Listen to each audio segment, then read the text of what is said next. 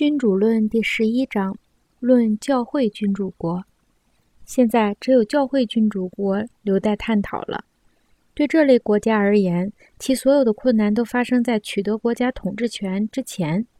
因为获取这类国家，要么是借助个人的能力，要么就是因为好运气。但在维持统治时，却不是依靠能力或者好运气，而是通过宗教的固有制度来维持。宗教制度力量很强大，而且还具备这样的特征：该制度使君主当权，而又全然不问君主如何行事和生活。这些当权者独自占有国家而不必加以防卫，拥有属民而又不必加以统治。但是这些教会国家，其国家虽然不加防范，却没有被夺权；其属民虽不受统治，但无人在乎。属民既没有意识，也没有能力背弃君主，这样的君主国既安全又幸福。但是，鉴于这些国家是由人力所不及的力量进行统治的，我就不再讨论它了，因为这种国家是上帝建立和维护的，只有冒失鬼才敢对它加以妄议。然而，可能有人会问：为什么罗马教廷能获得如此大的世俗权利？从教皇亚历山大向前追溯，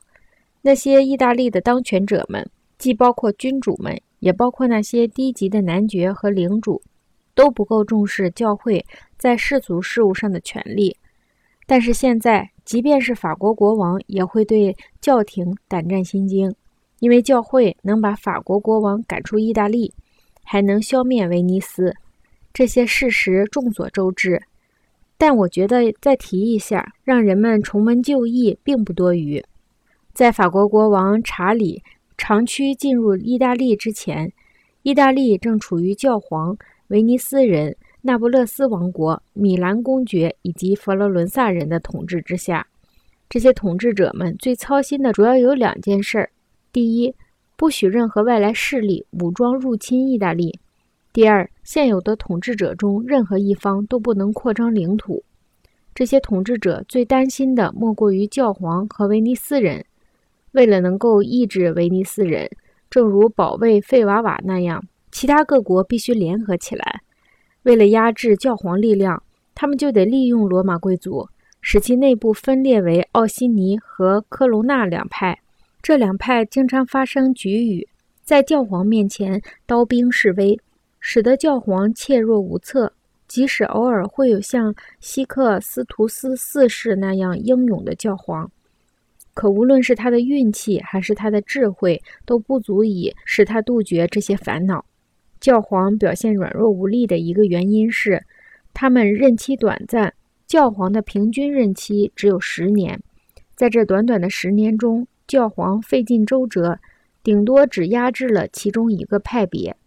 比如说，一个教皇几乎整垮了科隆纳家族，而另一个教皇继位后却扶持科隆纳家族，而与奥西尼家族为敌。新教皇为复兴科隆纳家族，就顾不了彻底搞垮奥西尼这一派，结果这使得罗马教皇的世俗权力在意大利难以被人重视。后来，亚历山大六世当上教皇。在历代教皇中，他是最能证明教皇能利用金钱和武力而取得成功的例子。他通过儿子瓦伦蒂诺公爵，趁着法国人入侵的机会，实现了我在前文探讨公爵行为时提到的那些业绩。虽然亚历山大六世的本意并非为了壮大教会势力，而只是为了壮大他的公爵儿子的势力，但是在他和公爵死后。由于教廷得以继承这些劳动成果，可以说他的遗产壮大了教廷势力。后来朱利奥继任教皇，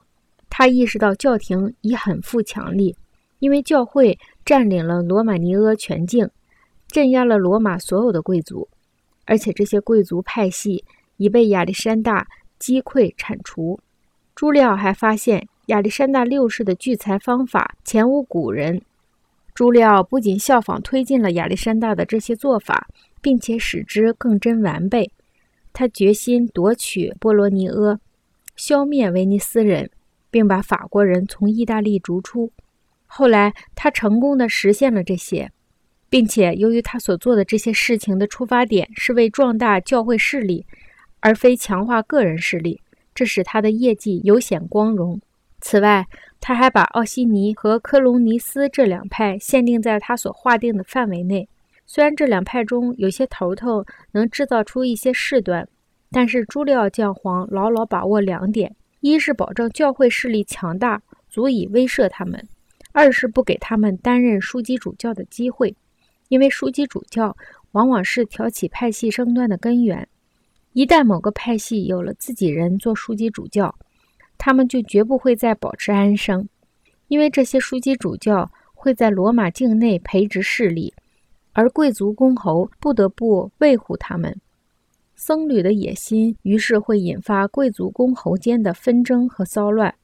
基于上述理由，如今的教皇利奥圣父